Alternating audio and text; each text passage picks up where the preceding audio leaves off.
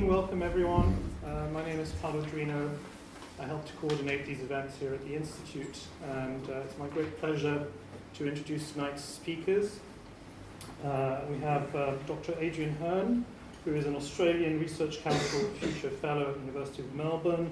He's also the co chair of the LASA section on Asia and the Americas, and he has published a number of uh, books uh, including Cuba, Religion, Social Capital and Development, published in 2008, and more recently, China Engages Latin America, tracing the trajectory in 2011.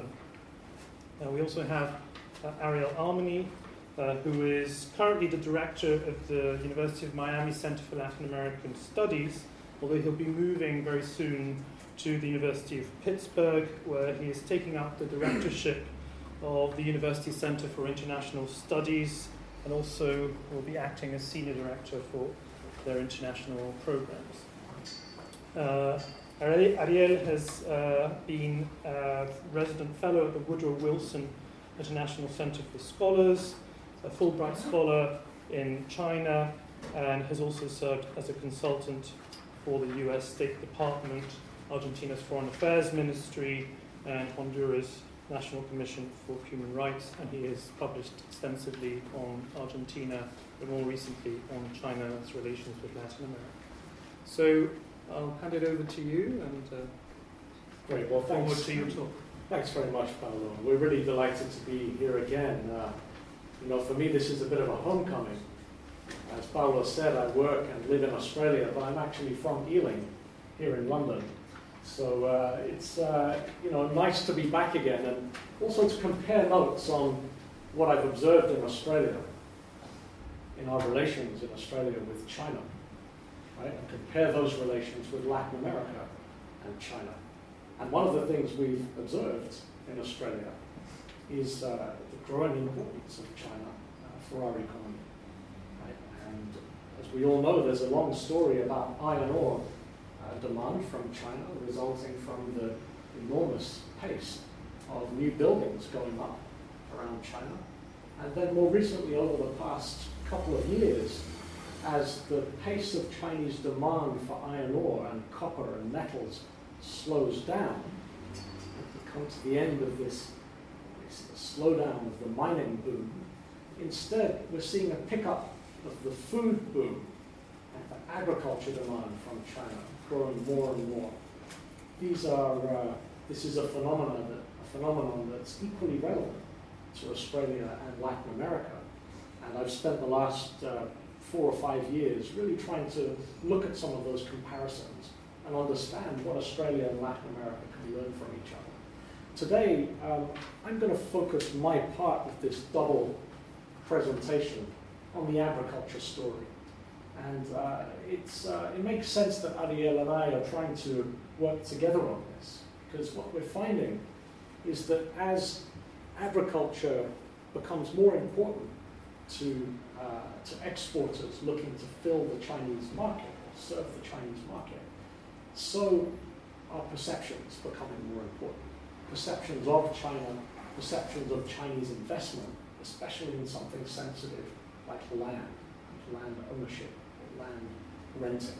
So that's, that's uh, sort of where we're coming at with this, to, to, to, begin with some thoughts on the agriculture space and then look at how perceptions are, uh, are influencing the trajectory of this shift, as people say, from the mining boom to the dining boom. Uh, it's a, you know, a little bit easy to say it that way. It's actually not that simple. Of course, the mining boom continues to be very important. But as we think about this process, and we wonder, well, who are the actors? Who are the people that are actually driving this process? And uh, I would argue that it's people like this gentleman here, uh, him and another 300 million people who are moving into Chinese cities over the next decade, 300 million people expected to move into Chinese cities off agricultural land or off uh, rural land, further diminishing the number of farmers that China has, uh, and further increasing the size of cities and the kinds of food demand that comes from cities. So this is an unprecedented phenomenon in world history to have so many people moving into cities. And of course, as a result, you do have this enormous demand. As uh, Li Keqiang, China's prime minister, tells us, we have to, this is what he tells his people anyway, we have to rely on domestic consumption. This will require China to import some $10 trillion worth of commodities by 2018. And those commodities consist set of metals, minerals, oil, energy, but also increasingly food.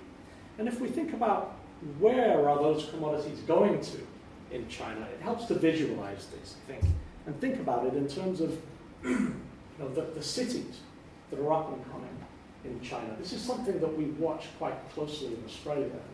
Know, obviously, our economy is quite dependent on exporting to China, so we try quite hard to understand what's going on in terms of the dynamics of demand and the way that cities are growing so quickly. We know about the stories of places like Shanghai and, and Beijing. Both of those have been the, sources, the main sources of demand for our metals for the past decade.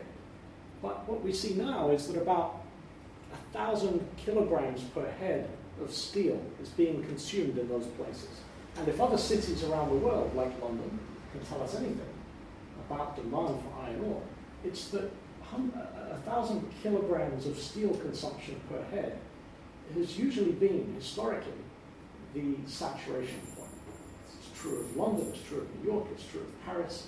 And what it suggests is that those big established cities in China won't be underpinning the same kind of demand that they have been uh, until now. What they will be underpinning, though, as more and more people move there, right, into the, many of the apartments that have already been built, is a growing demand for food. That doesn't change. That continues to go up. And not only from the big cities, but also the smaller ones.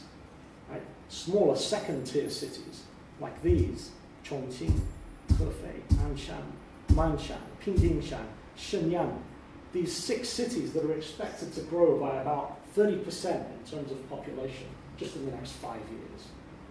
So again, we've got this process of people moving into cities, and as a result, the demand for food growing. These are the Economist Intelligence Unit calls these, you know, one of these sexy acronyms, uh, the CHAMPS, C-H-A-M-P-S.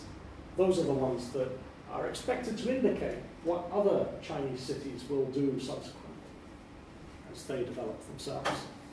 Um, and as people move into cities, of course, one of the one of the aspirations that people have is to live middle class lives and eat middle class foods. Foods like pork, dairy, fruit, vegetables, wine, fish. Right? Moving away from more basic foods into more value added foods. Of course, to produce these value added foods, if you're going to do it domestically, if you're going to produce pork on the scale that's required by 300 million in a, in, in, a, in a middle class, what you have to do is import soybeans. Right? You have to feed those pigs something. They have to eat something. And soy meal is what they need. And this is why China is expected to import 90 million tons per year of soybeans and their derivatives by 2030. And uh, former Premier Wen Jiabao says that by 2017, China aims to import $40 billion of edible oils and seeds. And so this is underpinning not just human consumption, but also animal consumption that then becomes human consumption. Now we see this in Brazil. Brazil is a, a sort of, you know, quintessential case of demand for food from China and a case of grappling with the, with, with the policy issues and the administration issues that go around Chinese investment in food. This is uh, Sino-Brazilian trade. You can see there the big pickup in bilateral trade was during the GFC. That's when uh, China became Brazil's number one trading partner, displacing the United States. Now, as of last financial year, bilateral trade is over $80 billion, about $84 billion. Um, and so we've seen a, a, skyrocketing of trade, and it's really agriculture that's underpinned this. Iron ore over the last year dropped off about 15%. Soybeans picked up by about 30%. So we can see the shift taking place. Now, this raises the question of overdependence, right? When you come to rely so much on single, uh, single exports, monocropping, right? We've seen this around the world in, in many countries. And so we have to ask the question, do we have a repetition of you know, previous patterns of world history going on here as China demands more and more agricultural products?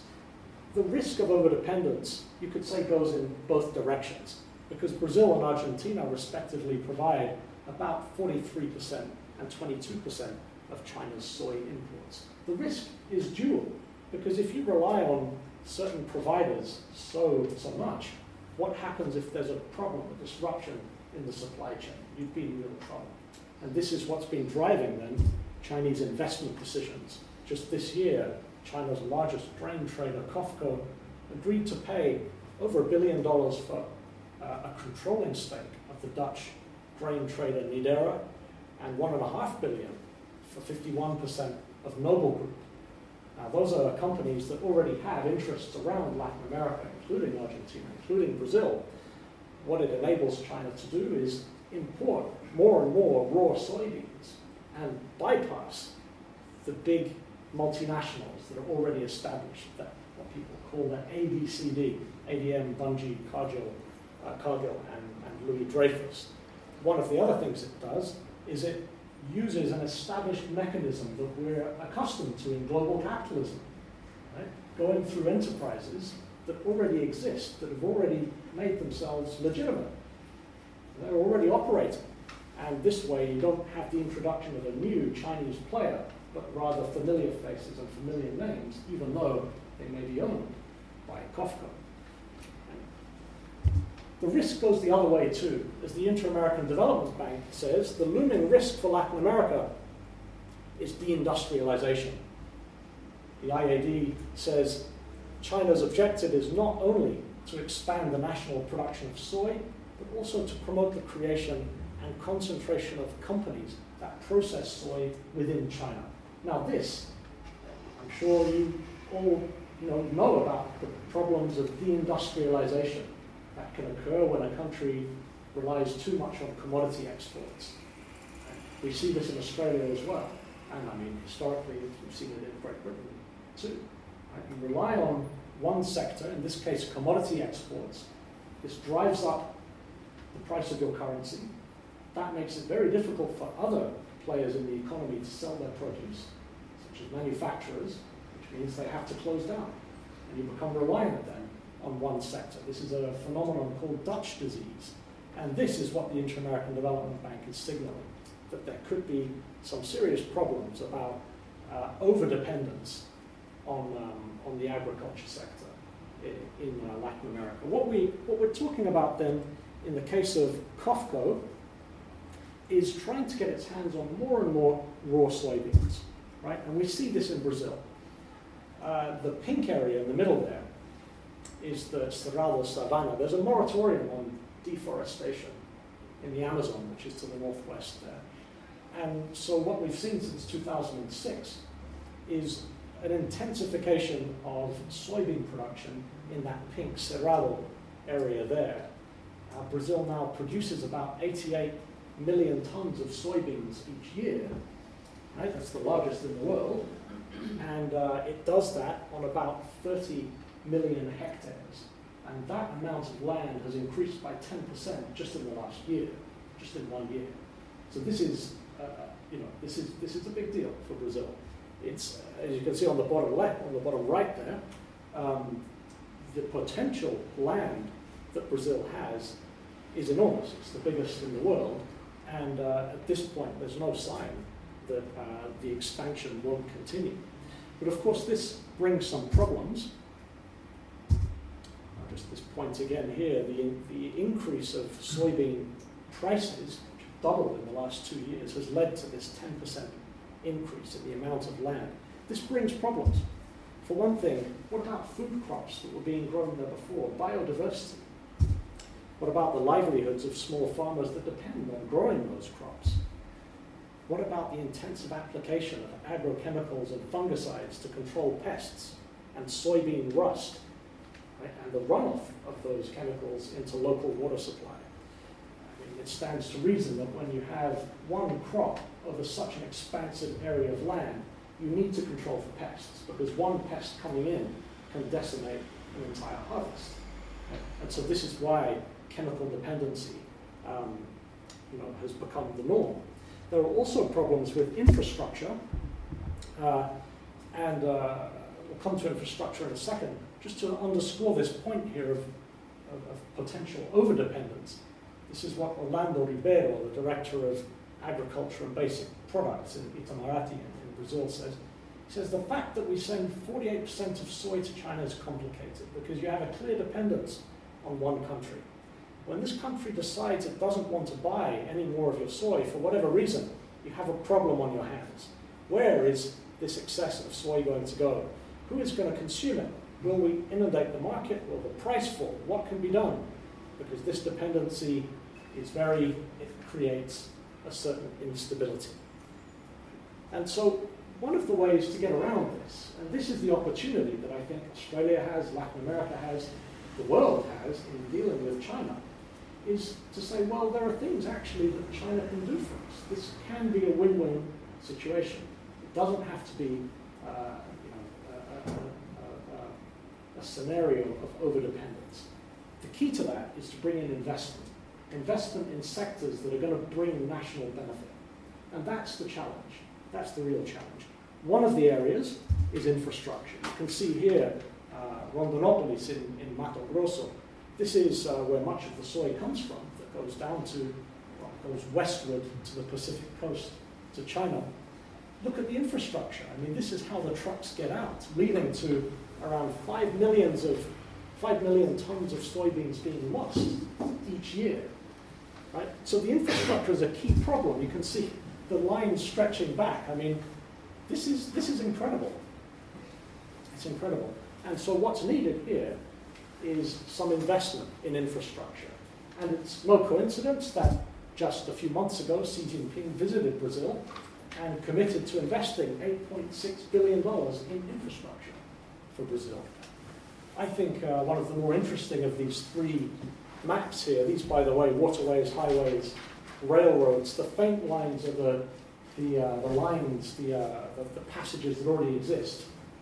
The darker lines are the projected expansion and the new infrastructure channels. I think the interesting one over there on, on your right, uh, railroads, can see that, uh, that line snaking westward there from central Brazil.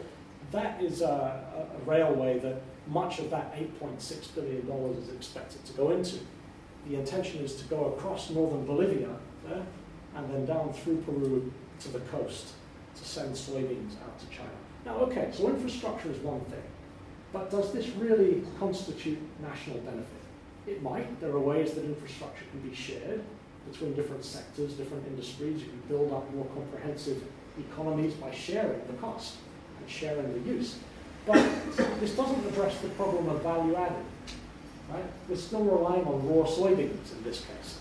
And so it's important as well to bring investment into sectors or into projects that can add value in the agriculture sector. And here we have the interesting case of Barreiras, soy crushing plant, announced in 2011 between uh, the government of Mato Grosso and the Chongqing Grain Corporation. And the point of this was to do precisely that, to bring some national benefit to Brazil with Chinese investment. These were the conditions of the agreement. $2 billion from Chongqing would employ local workers, source soybeans from the immediate region around Barreiras and reserve a proportion of soy oil and meal for the local market. So this, on the face of it, seems to be the kind of thing that, well, that I think would be a positive step if this kind of investment could come in. And the Chinese government was quite willing to go ahead with this. It seems like it could be a win-win. The problem is that Brazil's, well, there are a few problems. One of them, that uh, the government of Mato Grosso decided to donate quite a large chunk of land as well to go along with this project, which was probably a mistake because as a result of this land, this bequeathing of land, Brazil's landless rural workers movement, the MST, called this a land grab. And this got into the press, became quite uh, catchy in Brazilian public opinion, linked up with the opinions of former finance minister Antonio Delfim Neto, who said the Chinese have bought Africa and now they're trying to buy Brazil. Right, so you see a kind of public opinion here turning against projects even like this one. This is a real problem then, because how can an investment go ahead uh, when you have this type of public opinion? Uh, it led as well to, uh, this is uh, the minister's comments, led to the 2010 uh, reintroduction of a land registry system. And what that land reg registry system enabled was the limiting of the amount of land that any foreign enterprise uh, could, could purchase uh, in Brazil, currently set at 5,000 hectares, not to exceed 25% of any property. But the, the way that this all happened was in a very negative um, portrayal of China and Chinese enterprises. And I think that's a shame because this was a lost opportunity. Uh, the president, Dilma, who just got re-elected today, uh, thought the same, and she called this inane or absurd, absurd uh, xenophobia. Right? And she warned that it's that type of language that could scare off further investments from China. And uh, we've seen, by the way, a very similar thing in Australia, just in the last few months. Right? I mean, some investments, okay, are good and some are bad, but you can't paint them all with the same brush and say that these are all land grabs by China. That's not a, a, a productive attitude. I think if there's any lesson from this, and this is, I'll sort of end on this point before handing over to Ariel, um, it's that, you know, the kinds of investments that can be useful for a country like Brazil, or Chile, or Argentina, or Australia are ones that fit into the high end of the food value chain. So rather than just producing, mass producing soybeans or wheat in the case of Australia, rather try to bring investment into, for instance, soy, soybean crush, like that Barreiras plant, or, or food canning, food processing. And in this way, try to place higher value added products into the Chinese market. Now, this is something that there's a, a need for at the moment in China. If you follow China news, you know that there have been these scandals lately about food safety in China. Right? There have been uh, a couple of months ago, the latest one, right, that the, the food processing plant that services McDonald's and KFC and some of the other fast food outlets was providing uh, unclean meat to them, unclean chicken going into chicken nuggets and things like this. And you know, having lived myself in China for some time and living with families, uh, asking them about food and their choices of what they buy at the supermarket, what people tell me in Beijing anyway is that they're worried about this. And so what they try to do, if they can afford it, is to buy foreign brands, right? to buy foreign brands which won't carry this risk of contamination. And we're not just talking about unclean chicken, we're talking about clean clenbuterol in pork, uh, we're talking about heavy metals and mercury in fish. There's a whole range of concerns that people have in China about this. And one way that people try to overcome that concern at the moment, anyway, is to buy foreign brands. Now, if that's the case, shouldn't Australia, shouldn't Brazil, shouldn't Chile be looking at exporting higher, higher value added products to China in precisely those sectors where the demand is. It would make sense. But unfortunately, the attitude, the public perception of China as a risk, yeah, as something that China as a phenomenon that isn't uh, providing real opportunities, but rather providing threats, again, has gotten in the way. And this is where Ariel's uh, work that he's been doing lately helps to take this research a step forwards to look at why people have those kinds of attitudes towards China in Latin America. As Ariel says, perceptions are a key factor in shaping Sino-Latin American relations. Um, I think we've seen it quite clearly in the agriculture space, but of course it goes much more broadly than that into manufactured products uh, a whole range of other areas. So I'll stop here and pass on to Ariel uh, to speak a bit more broadly about the issue of perceptions.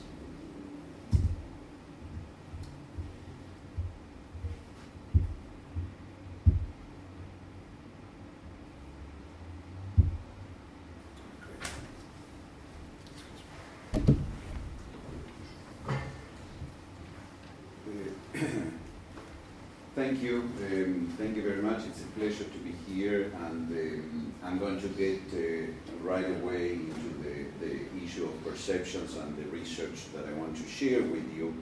Uh, and I'm going to move pretty fast because uh, we want to leave time for, for Q&A. Um, one of the interesting aspects about looking at the issue of perception uh, has to do with the following. Um, you probably know that China has been paying a lot of attention to its public diplomacy, uh, uh, uh, deployed in many ways. Uh, one way that you, you probably all know is the, the, the wide network of Confucius Institutes in, in, in, the region and in different regions. For Latin American governments, the issue of perception of their own citizens is also important because, uh, as uh, Adrian mentioned, and there are many cases, for example, linked to mining, we have seen in different Latin American countries reactions, popular protests, uh, and unrest because of various Chinese operations. So it matters what people think because this is, of course, uh, addressing issues of legitimacy, for example, of governments. The other aspect that is important to take into account is that as this relationship becomes closer and becomes closer at a very fast pace, it is just logical to expect that potentially we are going to see disputes and conflicts. So we want to understand what's going on in that sense. So the question that uh, this research uh, addresses is how is the debate uh, about the arrival of China conducted in the public sphere in Latin America, and specifically two questions. One question that has to do with the way in which people structure their views towards China, and also we want to understand the prevalent narratives that structure these views.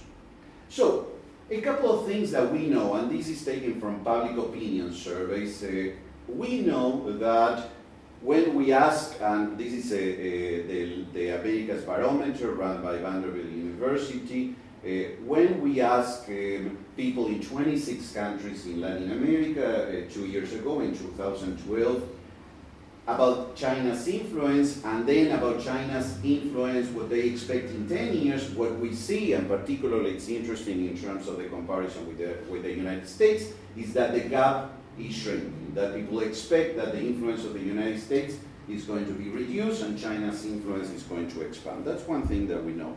Another thing, and I'm not going to, to explain the, the graph, but the, the important thing is that largely people see China's influence as positive. There are lots of variations, there are variations across countries, but as a general picture, that's what, what we see. And then this is a, an analysis that we did with the data. When we try to, and you will see in a second why I'm talking about this, when we try to understand what drives negative perceptions about China, what we find is that a, a, predictor that it's difficult to find predictors, but a predictor that helps us look at these negative views has to do with the perception of problems that Chinese business face in Latin America. And these range from legal issues to issues that have, with, have to do with culture and label. That's, there are many more things that we know, but I wanted to sort of give you this broad idea of the things that we know. The research I'm going to present to you focuses on just one, one um, slice, and we are interested in negative perceptions about China. That is, we want to open the black box of anti-Chinese attitudes. Why are we doing this? Because if you look at that smaller percentage, and it varies, um, but that core of people who have negative views. It's important because these are the people who may become intense minorities, who may act on their perceptions, and the literature tells us that when people move from critical opinion to bias, we have issues there because people who are biased are less permeable to new information they tend to process favorable, they tend to, to discard favorable information and tend to take negative information more at the core of their views. And so when you want to persuade people, when these people lean towards biases, it's more difficult. So we want to see what happens in that sense. Not looking at people who say, ah, you know, China is, is having a positive role, but looking at those who think that there are problems with China. There is a long history of anti-Chinese attitudes in Latin America. This is, this is just from, from a, a book on, on anti-Chinese attitudes in Mexico, and this has to do with lots of biases in Latin American culture about various uh, waves of Chinese immigration. So there is another side to this. We are going to look at very contemporary views right now. So when we look at perceptions, we can do that in many ways. Of course, that we can look at elite perception. So we can look at political elites. That's one way. When we look at the public, we can analyze media discourse. And so, you know, this is part of the public sphere. So we can look at the ways in which uh, uh, newspapers and other forms of media create an image about uh, uh, China. I have written about that. We can use, as I show, public opinion surveys. We can use ethnographies to understand that. And we can use social media. And so this is what we did in this research. We use social media as a tool, and we uh, depart from the idea, we, we start with the idea that, sorry, we start with the idea that online communities are a rich data source because they provide unrestricted unrestricted discourse, it's, in, it's spontaneous, it's diverse. They help us pull in contradictory perspectives and they open a window to narratives uh, that could be interesting. And they can help you in terms of the question that I posed earlier, in terms of understanding uh, how people structure their view. The bottom line, to be very straightforward, is that uh, we have analyzed uh, uh, the, the various public opinion surveys that we have, and we can say a few things, but there is a limit to what we can say. And when we want to get into this black box of negative attitudes, we hit a door. It's like we can't say any more because the questions go up to a point and uh, you know that running a public opinion service is very expensive, and so the set of questions that we can include in the surveys is always very limited. So, the limitations, there are serious limitations in terms of working with social media as, as a data source.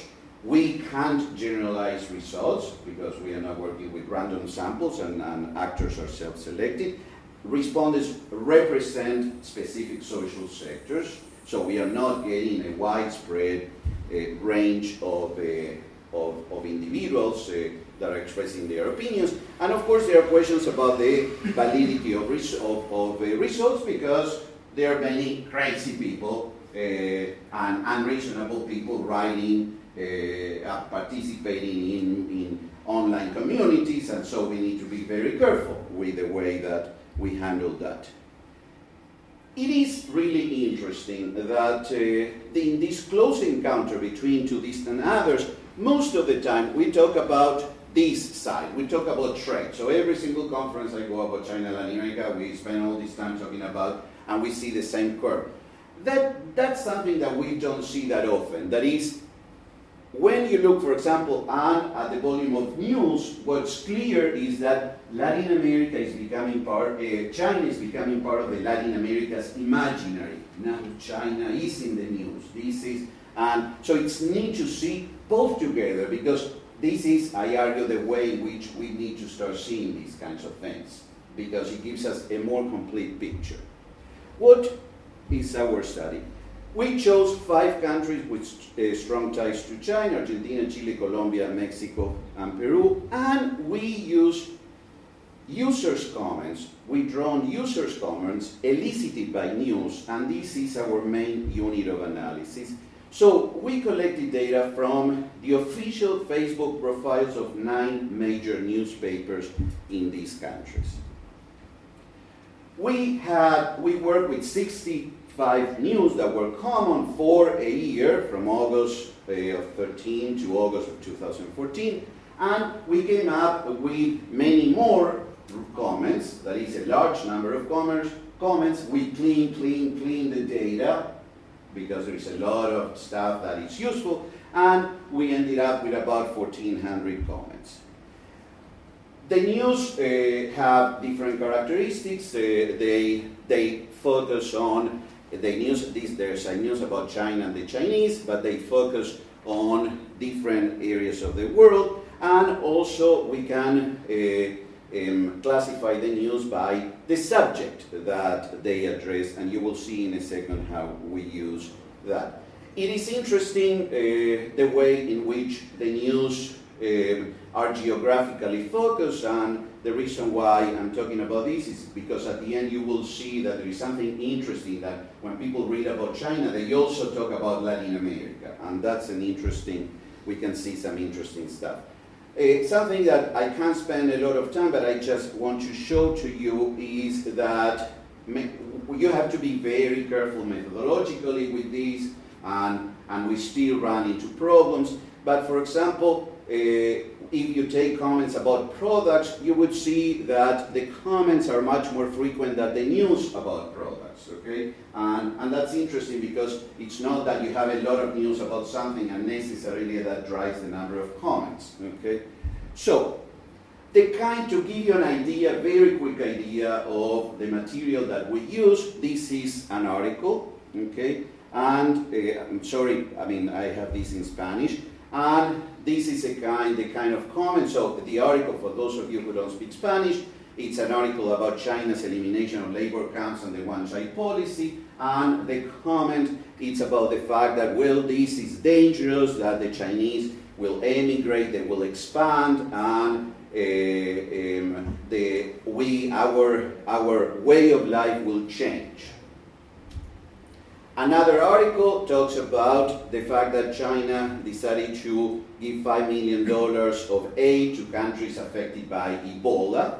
And the comment says, well, you know, let's see if this equipment that they are sending is not going to fail because it's made in China. Okay? So it gives you a sense, a flavor of the kind of articles that we have. So, what are the findings? A first interesting finding is that Chinese products trigger strong negative comments. This is uh, in, in, in the group of neg negative comments, which is what, what we study. This, this is very strong. And something that it's interesting is that comments reveal this negative schema that poses a connection between poor, pro, poor quality products and China. Okay? So it spills out into other areas, from products to other areas. Uh, uh, uh, what kinds of news? I don't have time to get into these, but what's interesting about this, that is the relation, relationship to what um, Adrian was talking about, is that we see two, two news that are really important. One talks about problems of food insecurity in China that generates a very negative uh, set of comments. And also they talk about Chinese products that are fake that enter the Latin American market. Another very interesting finding is that these negative comments talk about or reveal anxieties and ambiguities towards Chinese development. In what way? The Chinese political regime is something that comes up, but what's interesting is that many comments reveal a lack of understanding of, of this regime. Uh, we see contradictory trends, and also we see a lot coming up issues that have to do with pollution, pollution both in China and abroad.